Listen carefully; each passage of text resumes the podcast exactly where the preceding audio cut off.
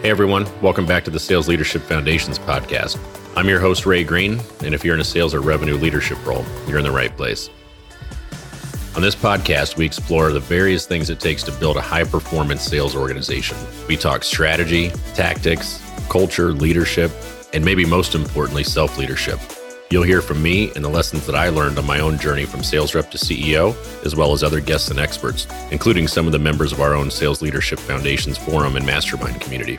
Check out rayjgreen.com for more information about me and forum.rayjgreen.com for more information about the community. Thanks for listening. Now let's dive into why you're here today. Hey everyone, thanks for tuning in. Today we have a great show for you. We have Scott Leese joining. Uh, really excited about this one. Scott's the the co-founder and CEO of Scott Leese Consulting. He's uh, a partner at the GTM Fund, co-founder of the largest weekly virtual sales happy hour, Thursday night sales, and the founder and CEO of Surf and Sales, which is a, a small group, big results week long seminar that that takes place down in Costa Rica. He's really one of the most successful inside salespeople in the states. He's won the top 25 most influential sales professionals for the last four years running. He's received a Sales Hacker Top 50 award, and he's a winner of the Sales Development Leader. Um, his experience with overcoming adversity has allowed him to, to develop some unique perspectives on sales, sales management, startups, entrepreneurship in general. And uh, we're excited to have him here today to share some of that with us. So, without further ado, let's dive in. Welcome to the show, Scott. Glad to have you. Thanks for having me, man. And as I already told you, but I'm now going to tell all of your listeners, I'm extremely jealous. Ray is sitting in Mexico right now. I feel like I can see the beach outside of his window. Really, I don't feel good right now, Ray. I feel like I'm losing and you're winning. Well, I'll resist the urge to turn the, the monitor and show you. I was watching dolphins and whales from my office. Oh, for God's sake. Last week. Yeah. It's, That's not helping, Ray. Oh, you know what? Yeah. But is that why you, you wore the you wore the surf hat though? I mean, I always wear the. So I have like how many of these do I have? I have two or three of these, and uh, you know, I just kind of rotate depending on my mood. Today is kind of a red, white, and bluish vibe. Patriotic surf. Yeah, for today. There we go. Well, you will. uh We'll dive into a little bit more on on surfing here in in just a bit, man. But I like just kick things off for listeners. Like, what's your sales story? How'd you get into to sales and into sales leadership? Yeah, you know, not the normal way, although maybe the abnormal way is the normal way now, meaning so many of us just fall into this profession. I wasn't a business person growing up. I was not like a high school kid who was entrepreneurial, like thinking of business ideas or any of that stuff. And I'm getting up there in years, and I'm probably the last generation that got through college without having an email address. I like wasn't computers and tech was just like not my thing. I ended up in sales after a, a long hospitalization. You know, I, I was 23 years old, had just finished graduate school and, and ended up super sick and, and spent the better part of four years in and out of hospitals across a couple different states, battling different autoimmune diseases, colon cancer scare, and had nine major surgeries, four life-saving surgeries, two emergency surgeries, and got addicted to opioids in the process and had to kick off with dope. So, you know, I was 27 years old before I ever started a career and before I'd ever tried my hand at, at selling anything. I saw sales as the only vehicle I could think of legally where I could make up for lost time and how well I did sort of dictated how much I would earn, right? The better I did, the more I get paid. If I do badly, you get fired. And as an athlete, I played two sports in college for four years. Like as an athlete, I understood that, that competitiveness, right? Like you do well, you get paid, you don't, you're gone. That makes sense. Let me let me see if I can, you know, I can make this work. And I had a friend or two, maybe even at the time, who who were in sales in some capacity, and they were doing pretty good. I'm like, well, if, if so and so can can make this work, maybe I can make it work. So, and then I, I went to a startup on purpose as opposed to a big corporate entity because you know I felt like I wanted to be a part of something.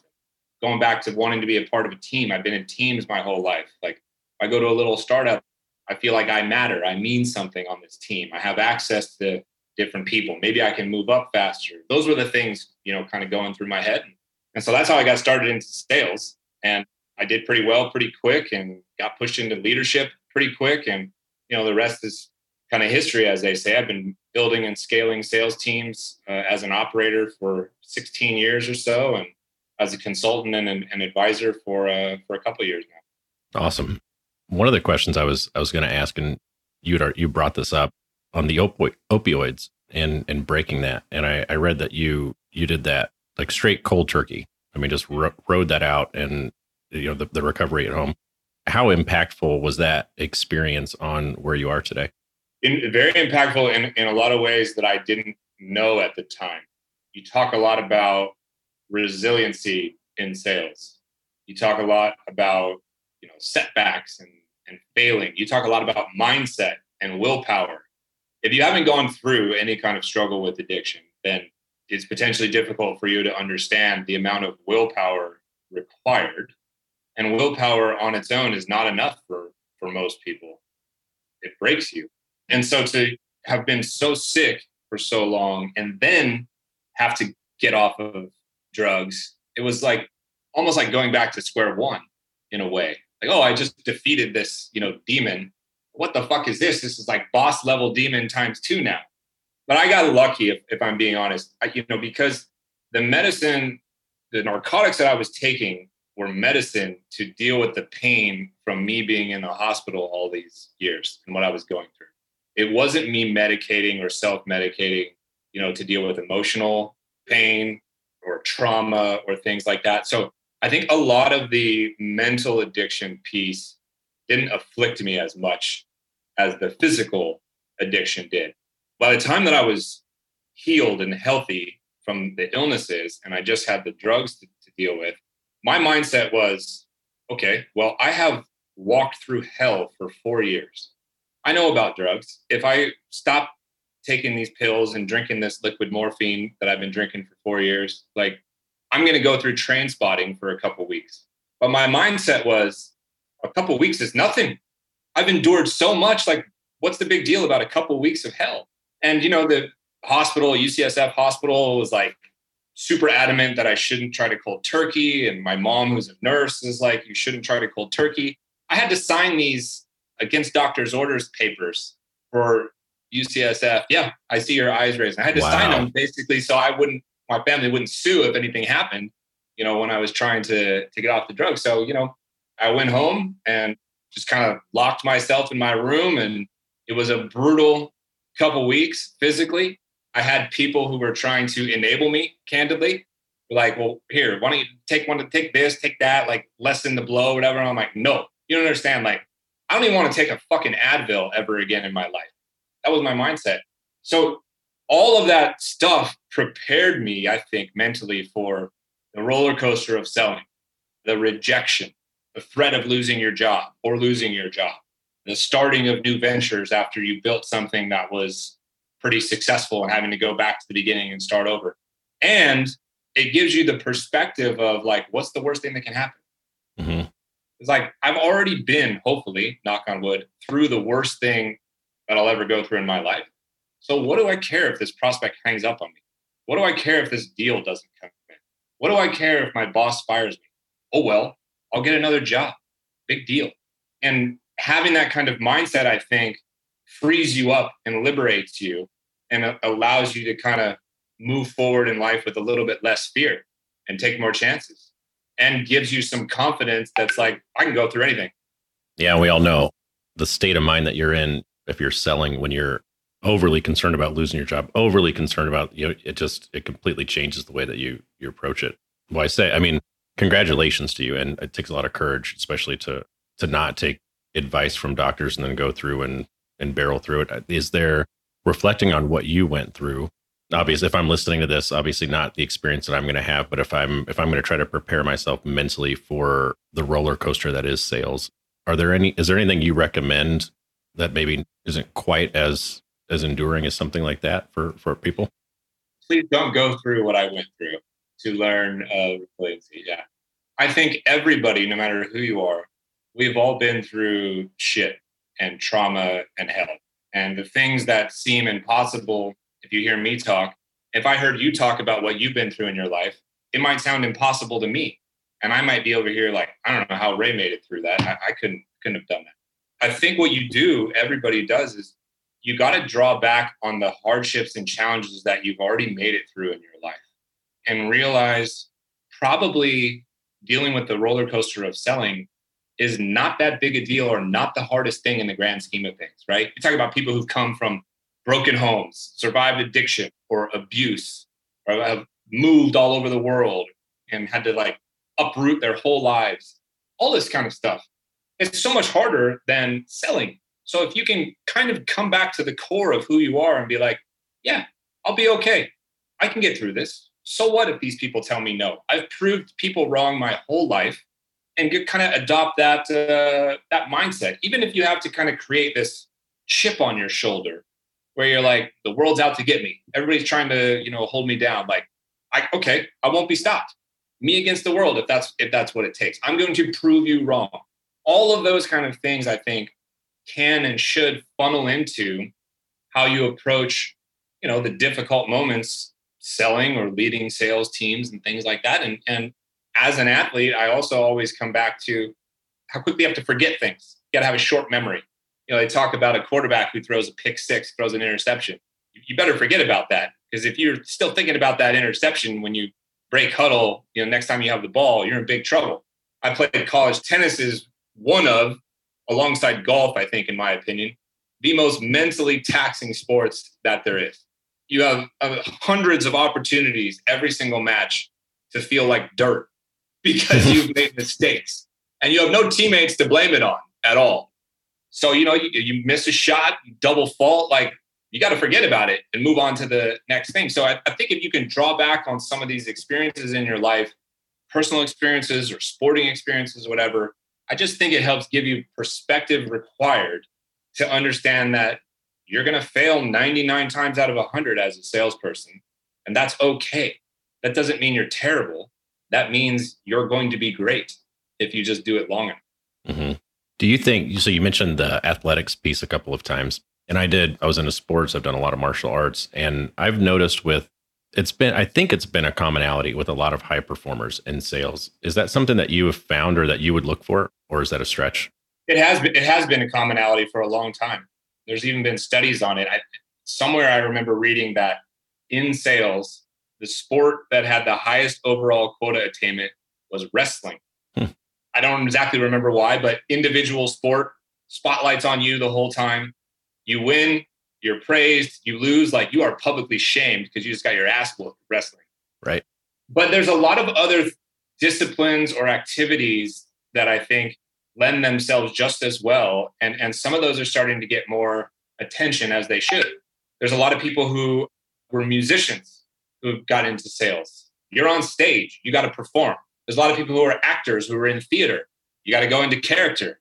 You got to, you know, read sales scripts and whatnot. Groupon is famously known for when they first got started hiring a bunch of uh, stand-up comics in the Chicagoland area. Why? Well, comics are charming. Comics build rapport. You make people people laugh. So it doesn't have to just be athletics. There's just so many different activities. A debate club speech and debate club. I've talked to a couple people recently from Gong who had experience in speech and debate. Same kind of thing. Crafting arguments, competing. I think that's maybe it's less about, oh, Ray is an athlete, we got to hire him. And it's more about what has Ray done and participated in that potentially shaped his personality where he might be a successful seller. And it could be sport, it could be performance, it could be all these different things and that's helping i think with some of the diversity that is kind of coming you know into sales and into sales leadership. And it's a long time coming and there's a long way to go but it's good to see some of this stuff happening. That actually it leads me to something that i've i've heard you talking about recently and it is the industry experience. When you're looking at a you know for whether it's an sdr ae even a sales manager and there's a lot of must have you know five years industry experience but there's i mean as you're pointing out you know whether it's comedy or athletics or you know academics there are so many other things that can shape who you are and whether you're going to be successful in the role other than industry experience can you just i guess for for the audience just tell What is your, your kind of your position on on that approach to recruiting and and can you just explain kind of your your perspective on that? Yeah, I can do it in two words. It sucks. it's a horrible, horrible perspective. Companies have for too long optimized for industry experience over sales acumen. And I never understood that. And it doesn't have to be just at the SDR AE level. Listen, the last company, Ray, that I was an operator at, as you probably know, is this company called Qualia. It's a property tech company. We sold title insurance software to title insurance companies, you know, real estate attorneys, underwriters, people like this. Let me ask you a question. Before I took this job, do you think I had experience in the title insurance industry? Probably not five years of it. Zero. I didn't even know what the fuck title insurance was. so that company now, we're worth a couple billion dollars. When I'm figuring out how to pitch the product and position it and how to go to market, right? I have to learn all this stuff. But it's far easier for me to learn an industry and learn a product than it is for me to learn how to sell. So as I went to hire and recruit salespeople for my team, do you think I tried to peel people from the title insurance industry? No. I'm looking for people who know how to sell, who know how to use modern sales tactics and modern sales tools, who've been in a startup and a fast paced, high growth environment before. Those are the things that I want because that's way harder to, harder to teach than to teach somebody about an industry. Learning about the title insurance industry is like going back to school and taking a course. It's just like book smart, right? Like I, I can give you materials and say, go memorize these terms. Mm-hmm. I can't say, hey, go memorize like how to pitch, how to story tell. It doesn't work the same. It's much harder to teach. I just absolutely sucks when I see those, you know, job ads that's like must have 5 years in the, you know, CPG space, must have 5 years in retailing. What the fuck are you talking about? Like if I applied for that job, are you not going to hire me because I have no retail sales experience? I've done a lot in my career. I'm pretty sure I can figure out how to sell retail if that is what is required of me. So I preach all the time acumen, not into industry experience. And how do you, if you're a sales manager and you're hearing this and you say, you know, I'm this doesn't make any sense. I'm gonna I'm gonna look for acumen. What is acumen? How do you how do you define it for your unique business? Somebody who knows how to sell, somebody who has some experience, demonstrable experience selling in a modern kind of sales environment, selling software or selling hardware with maybe a similar type of a sales cycle, whether it's transactional or more enterprise. People who have experience with a CRM, an enablement tool, conversational, you know, intelligent tool like Gong. People who have been in startup environments before, people who have been in large company environments before. Like there's so many other things.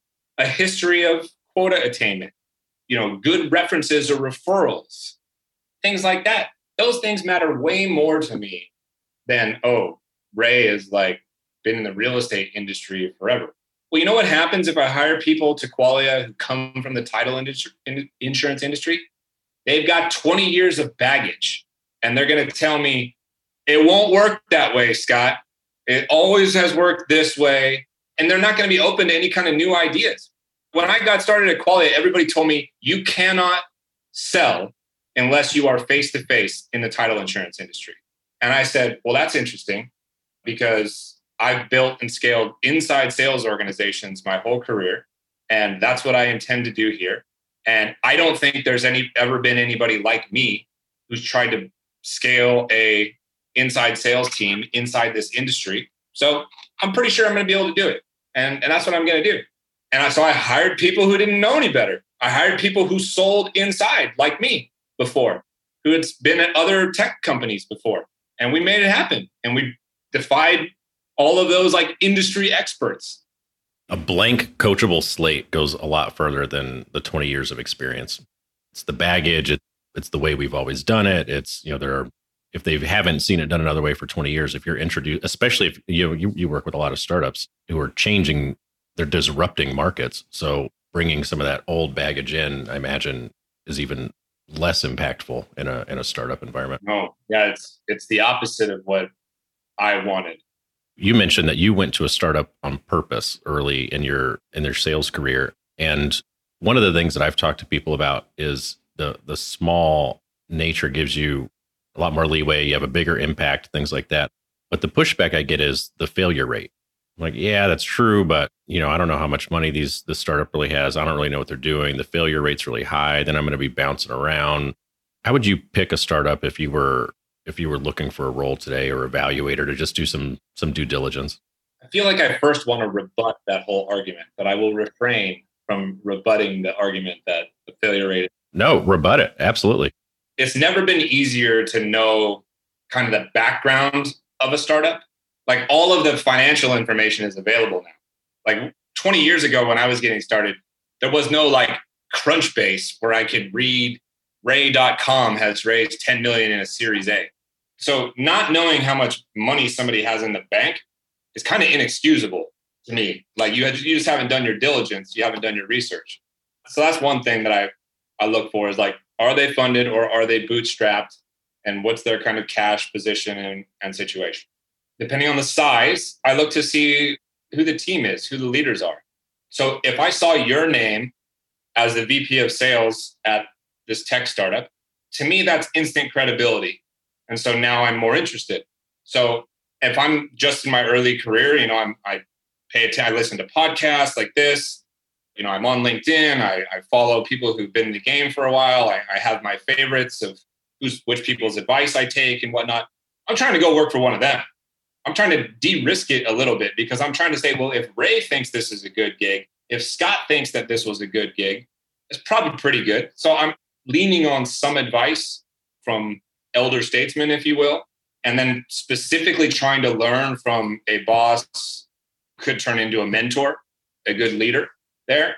And then from a product standpoint, like I love looking for older, unsexy kind of markets, title insurance industry. No innovation in 25 years, no modern competition whatsoever. So now all of a sudden I've got a modern product that's the best product in the market and very little competition to go after. People don't build in that industry because it's a son of a bitch to sell to. And building the product took years and it's super complicated. So there's this big moat around that industry. So I like these vertical specific kind of SaaS plays in these kind of less sexy industries because there's a big, big win there. So those are some of the things that I that I look for. You know, and on top of that, you're trying to learn what you can about the culture of the company, try to figure out what people who work there say about the company to see if it's legit versus just a smokescreen. Those are some of the things that I'm looking for. You mentioned in that the a boss that can be a good mentor. And as soon as you said that, I thought back and that was a game changer for me early in my career. Like I, I got lucky. I had I had a handful of just incredibly talented, great leaders that were teaching me that I was, you know, through osmosis, just catching some of of what they were they were dishing out. Where would you put that if you're shopping for the startups? Because I I'm not sure that I would be anywhere near where I am today without without the help of of a lot of those mentors early on. Where would you put that in the priority list for someone? I'd rank it pretty high, to be honest with you. I really would. Again, because things are so transparent now.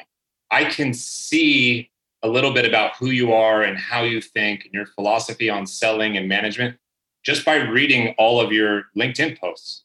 So I can tell if a little bit if I'm going to vibe with this guy or this girl. I can tell if I listen to this podcast and Katie is the RVP of sales or Nikki is the sales manager. And I'm like, I would love to go work for her.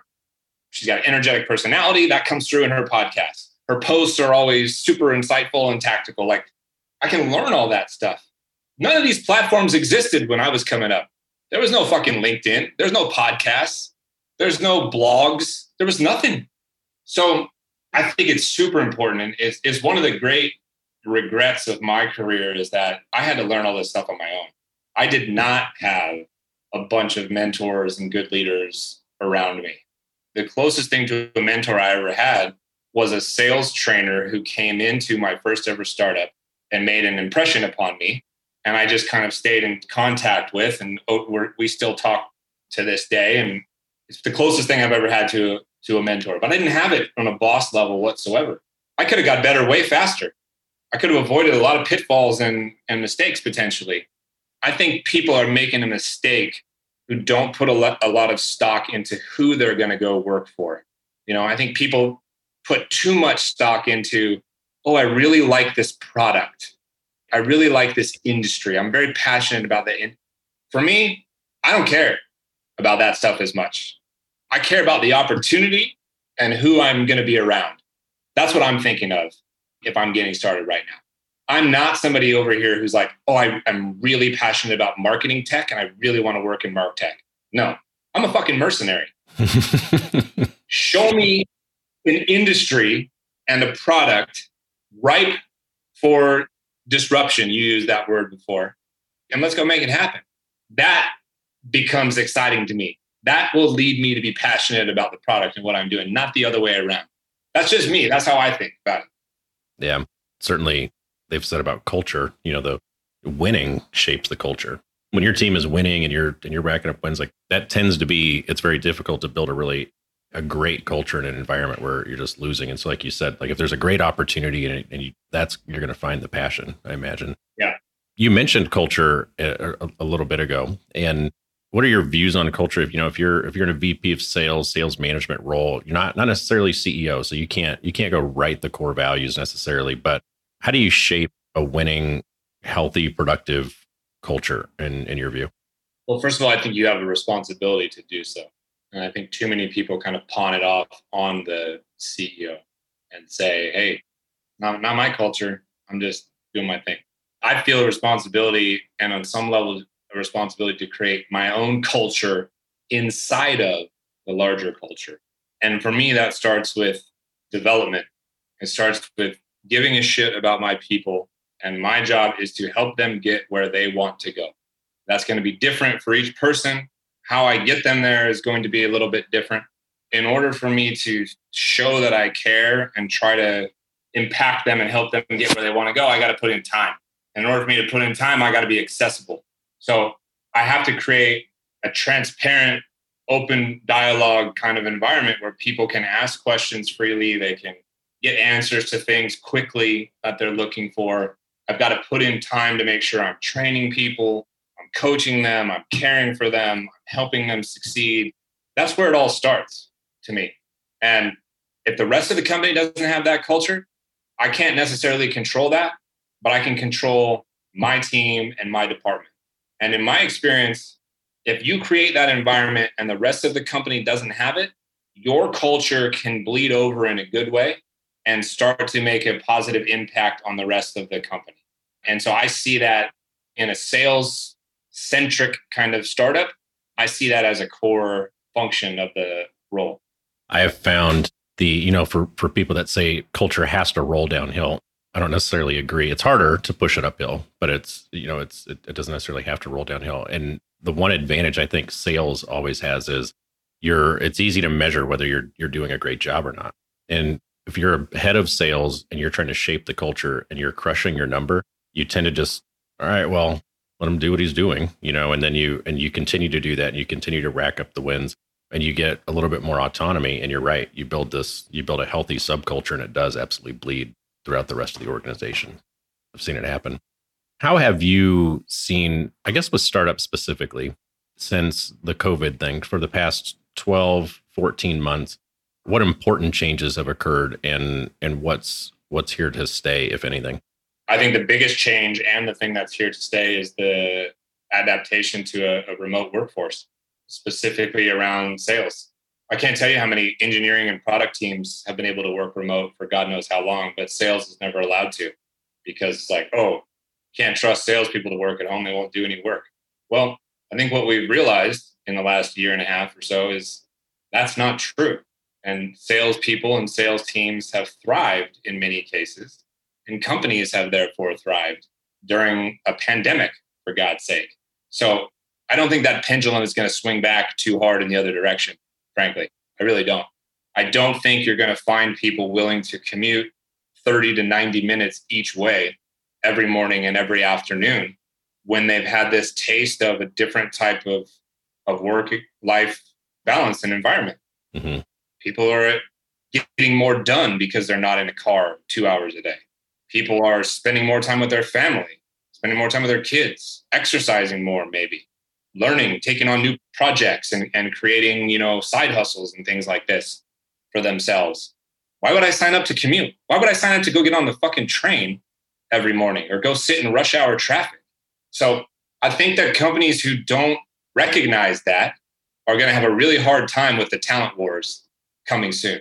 I think there's going to be a bit of a hybrid kind of switch where people are like, okay, you can work two, three days in the office, two, three days from home. And I think for a good while, that will work because so many people are just starved for socialization. But there's a lot of people who are more productive, who are happier working from home. And I think that change is here to stay. It helps with recruiting, it saves tons of money for startups. The biggest overhead for a startup is office space and people. If you're building a startup in New York City or San Francisco and you're trying to hire salespeople, it's expensive. Hundred and something dollars a square foot, hundred thousand dollar salaries. You don't have to do that anymore. You can hire salespeople from anywhere and save all the overhead. And I, I think that that's going to stay. I really do. I think that's going to stay for a good while. How is building a, a remote sales team or managing a, a remote sales team? How is it different than in person? In the in I guess in a, in a way of if I used to have an in person sales team for COVID, I went you know I did this I tested this remote stuff, but we're we're wanting to go back in the office because I've because I've never managed a sales team remotely, and so it just kind of intimidates me. How are you going to hold them accountable? How are you going to build a culture? How are you going to those things if I've never done it before?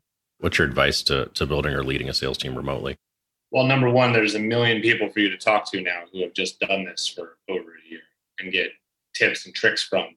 Whereas pre-COVID, it was maybe a couple hundred. I think what you have to be aware of is like speed of response and accessibility has to be at an all-time high. It's easy for me to walk in the office and say, "Hey, Ray, I need help with something." It's a lot harder when I have to text you or Slack you to try to get your attention and then get you to respond to it. And then I have to be sitting there to read it as well. And I don't, I can't be distracted.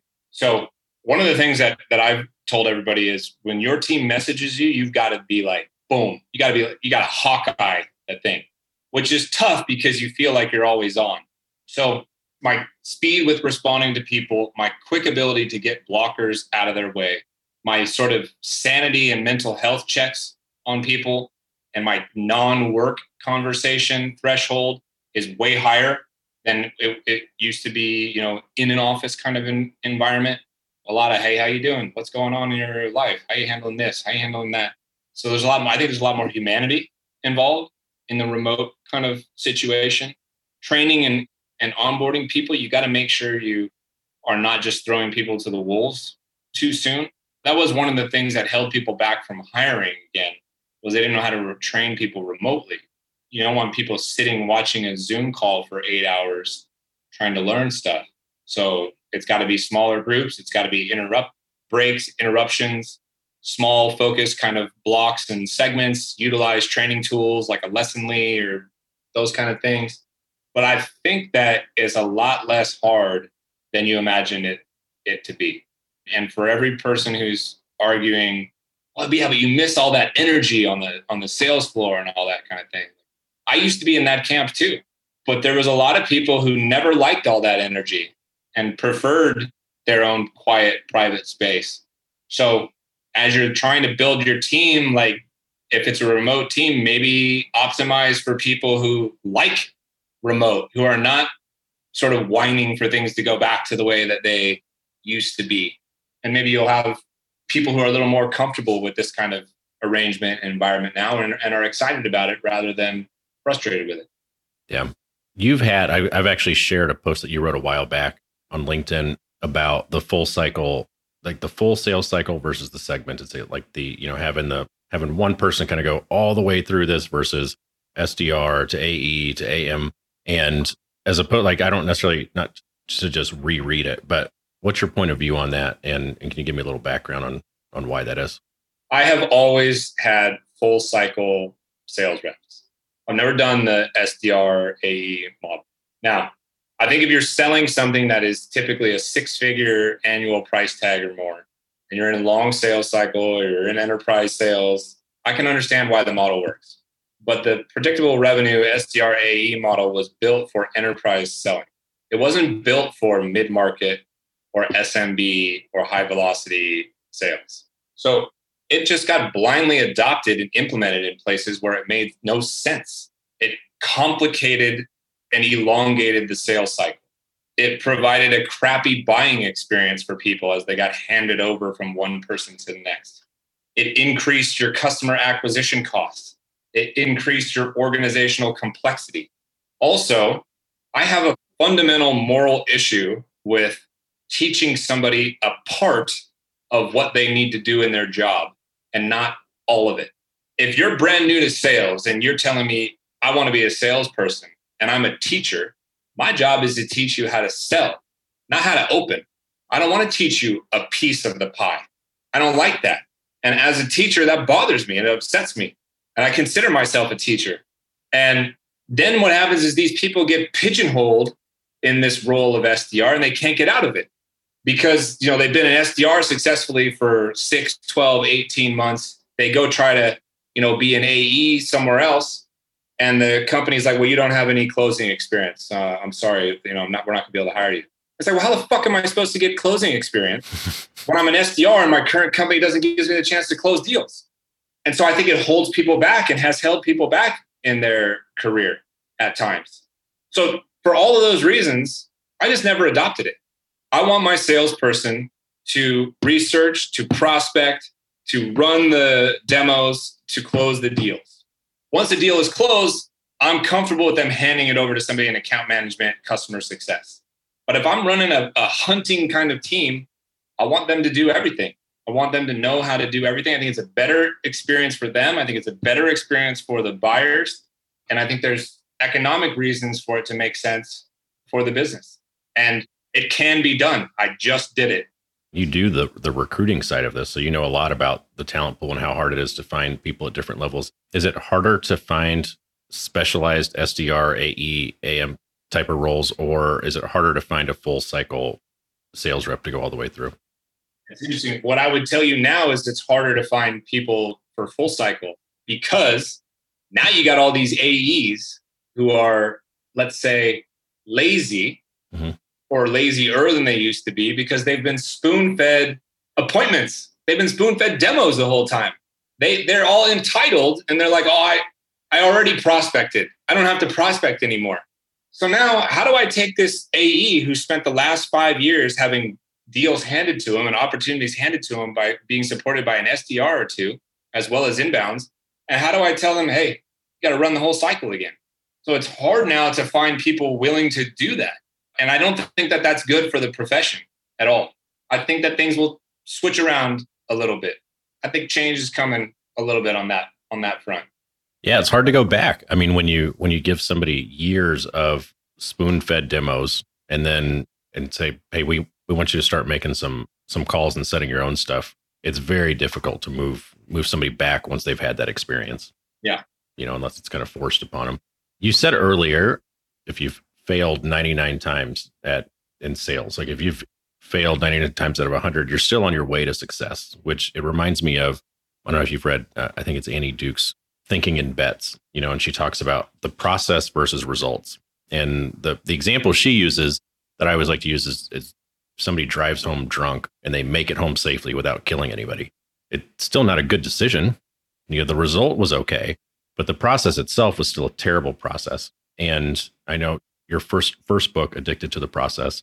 So I, I feel like there's you kind of probably subscribe to to that to a degree. But what inspired you to write addicted to the process and and what are your thoughts on it well there's there's kind of three things number one i have practiced process over results for a long time all the way back to my athletic days and so i kind of wanted to hammer that home number two i wanted to kind of tell my story a little bit and kind of what i had been through sort of show people that if i can make it anybody can do it basically try to be somewhat inspirational maybe and just show I'm I'm nobody special. I don't come from anything special and I figured it out. So can you. And the last thing is, you know, I spent probably 75% of my career in SMB kind of more transactional selling environments. And I still to this day get pissed off when people tell me that that is not as hard as enterprise level selling. And so I felt like transactional sales has always been like a disrespected faction of, of the sales community. And I didn't like that. I never understood it. And people wouldn't produce content specifically for transactional selling.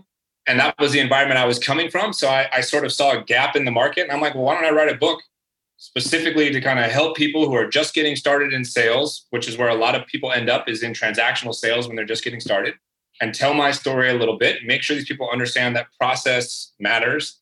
It was the combining those three elements is is what led to the production of the book. And if there was anything else, I'd say there was a couple people in my ear being like, "You got to put this stuff on on paper, Scott. You got to take pen to paper. You know, you've been teaching it and training it for for years. Like, get it done."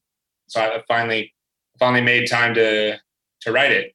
I've been more than shocked with how well that it's done and, and been received. I'm just really grateful that people have resonated with it. And how was that? So, I mean, your your recent one from sales rep to manager is a, is a good one, and I would say a guide. I mean, it's a it's a book, but it's like it's a guide. Like if you're if you're sitting in a sales rep position, you're thinking about going into leadership from sales sales rep to manager, I think is great too. How different was it writing the first one versus writing the second one for you? It's a lot different. You know, the the first one is is there's a lot of philosophy and a lot of why this works and why it's done this particular way. And as you said, the second book from Rep to Manager is like, this is what to do. It's very tactical, very actionable, I feel like, and a guide to use your words. So stylistically, it's quite different and then I, you know, I collaborated on book two. So that was helpful. You know, Ryan Walker was the co-author. He's the VP of sales at a company called Beyond Pricing. So that was kind of fun. That lessened the burden a little bit. You know, you sharing ideas and marking each other's writing up and one person handles the artwork, one person handles the editing. It's like sharing the responsibilities. That's quite different. I wouldn't say you have to be like perfectly aligned and partnered up, but like if you and I are going to write something together, you both want to be proud of what is coming out, and people have different opinions and ideas. So there's something kind of special with forging a relationship like that and partnering up and, and producing something. And one other difference is, you know, I didn't I didn't print from rep to manager. You know, we decided to make it an ebook only, digital only kind of book, a little bit just for speed, you know, speed of production and uh, kind of digestibility. And even my first book, Addicted to the Process, is like 90 pages. From rep to manager, I think is like, it would be like 63 if it was printed out, I think, in the same kind of format and, and bound in the book. I'm a get in, get out kind of guy.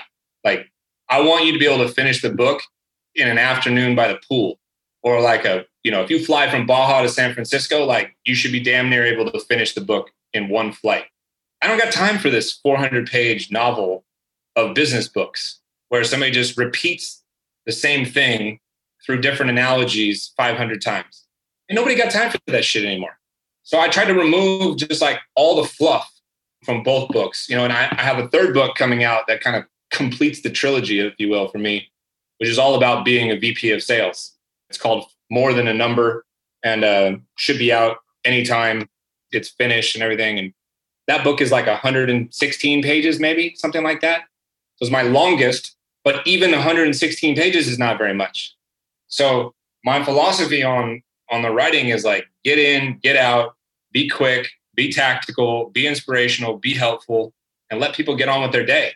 Mentor of mine said most business books, if you read the first third or the first half, you've got it.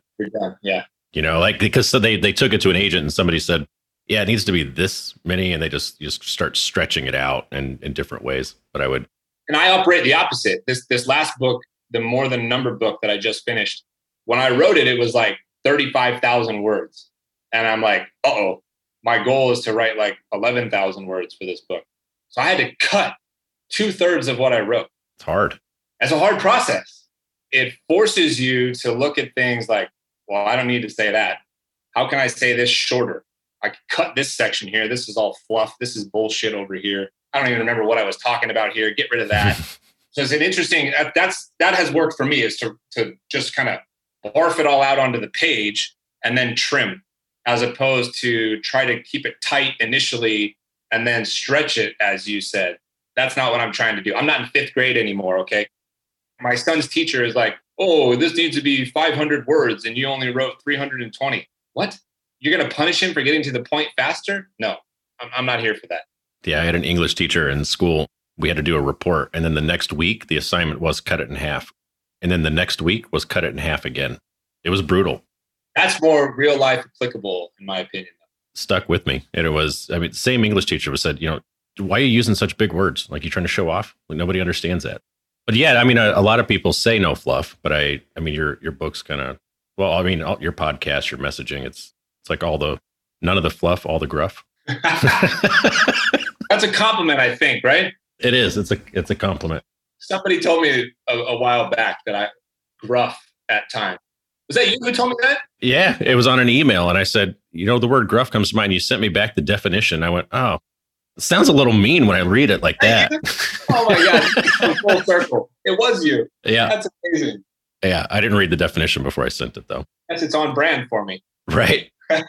Your approach to LinkedIn, like switching just a little bit from sales specifically, is a little bit different than what you would like. It's not necessarily, it's not daily posting. It's not, but you have, a, I mean, you have a really engaged following. You have, I mean, you have a you have a big following and a very engaged audience, and there's a lot of different pieces of advice from from people that I, I respect a lot, Dio. And I'm just curious, what would be your answer to someone if you're a VP of sales or something, and you say, I've got to develop I buy it. I've got to develop a personal brand.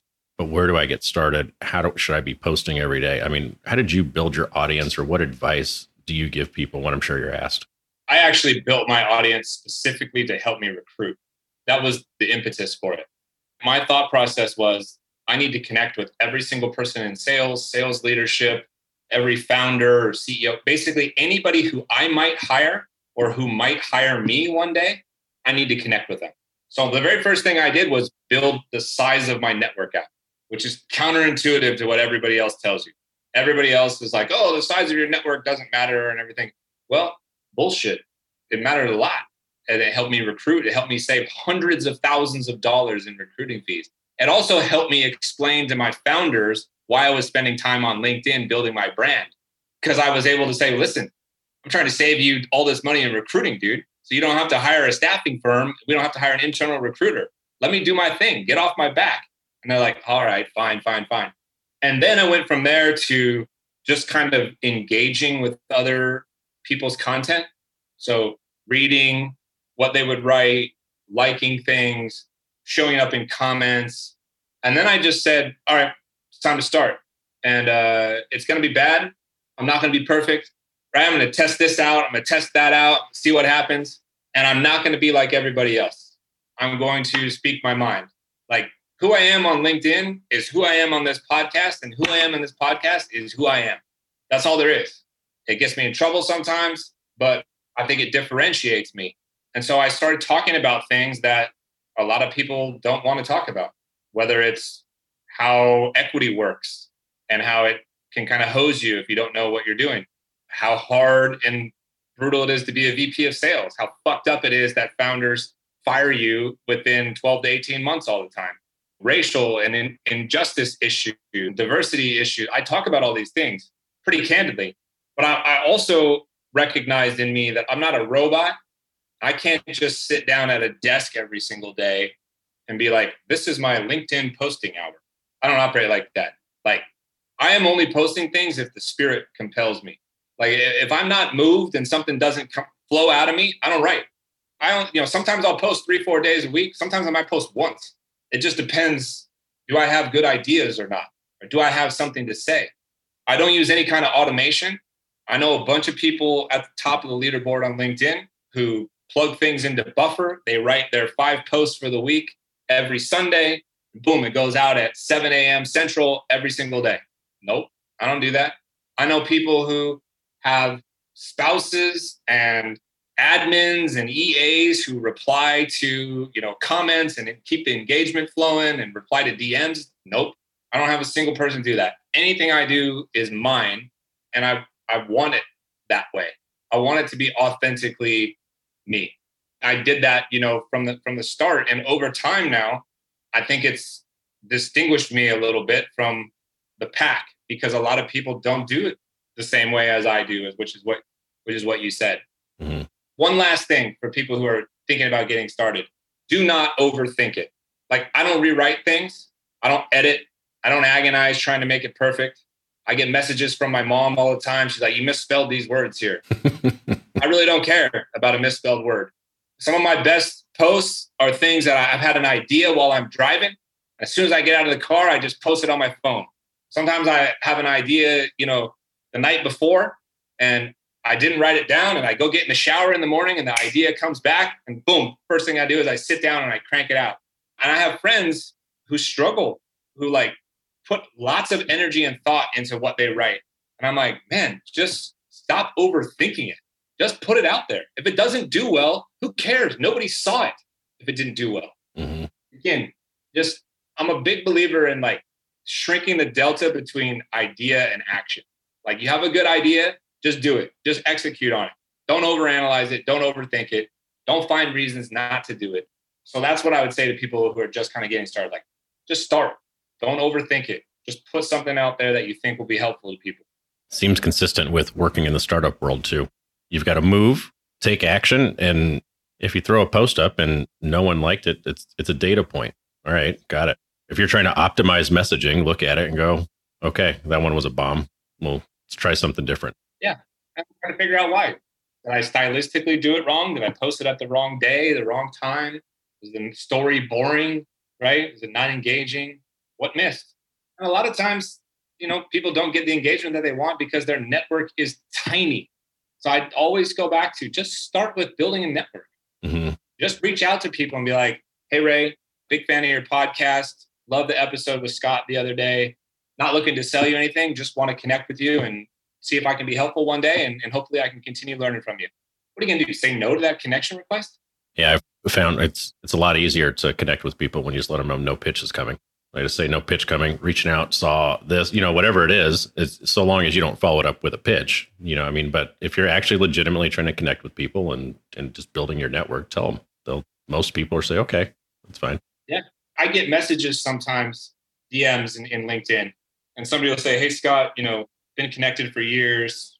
Thanks for putting stuff out there. Had a question for you. And I look at the message history, and the last message is from 2015 and it's my connection request to them saying, Hey, Ray, looking to connect with sales leaders in Mexico. Love what you're doing on the podcast. Not trying to sell you anything, just want to learn from you. Let me know if I can ever be helpful. Hope we can connect. And I'm like, damn, look at my message from 2015 in there. Thing is, you never know who might be able to help you, and you never know who you can help. So I don't subscribe to this theory of, oh, I have to know somebody in order to connect them. No, you don't. No because that person that I hadn't even had a conversation with for five years has apparently been getting value out of being connected with me and the things that I write. And now the moment is right and they've reached out and I and I reply to them and I do my best to help. Yep. Well, I know we're we're coming up on time and I want to make sure we we hit on uh, we come back to the to the surfing piece. We can chat about surf and sales or where can people find you? Well, you know, you should check out surfandsales.com uh, surfandsales.com, as well as the Surf and Sales podcast. We have two events in November 2021. One of them is sold out. The other one is almost sold out, but we'll have some in uh, in 2022 as well. Maybe in Baja. Yeah, maybe in Baja. That's right. That's right. And then uh, you know, I'm, I'm, you can find me on LinkedIn. I'm super responsive there. Also, every Thursday night, I host Thursday Night Sales with my co-host Amy Volas. It's Zoom virtual sales happy hour where we answer questions from people around the world and, and just kind of hang out and have some laughs and, and some fun. And I'm a lot of other places, but I'll just I'll just stop at those two. If you want to if you want to catch me there, you can find me there. If you want to, you know, hang out, get some private trainings and events and things like that, you could also join my Patreon group. We do these fun events called Tequila Tuesdays. I have guests come in and, and talk to everybody. So those are the three best ways probably to get a hold of me. Okay, cool And the Patreon group, I mean, for anybody listening, I'm a member of it, and it is. I mean, earlier this week was a was a really great one. We'll follow up on that. But I thanks for your time, man. I'm really glad to to have you on the podcast. Look forward to to chatting with you a little bit more, and really appreciate your time and your and your insights here. Yeah, man, it was a lot of fun. Thank you. Thanks again for listening today. If you liked what you heard, please be sure to rate and review the podcast. It does help us out a lot. for more information about me or our business, Ray J. Green and Company, check out www.rayjgreen.com. And if you're in a role of leading sales improvement at the CEO level, as a business owner, or in a sales leadership position, you can apply to join our Sales Leadership Foundations community. Plus, get access to content and events that I don't share anywhere else. Again, rayjgreen.com. Thanks again for listening. Adios.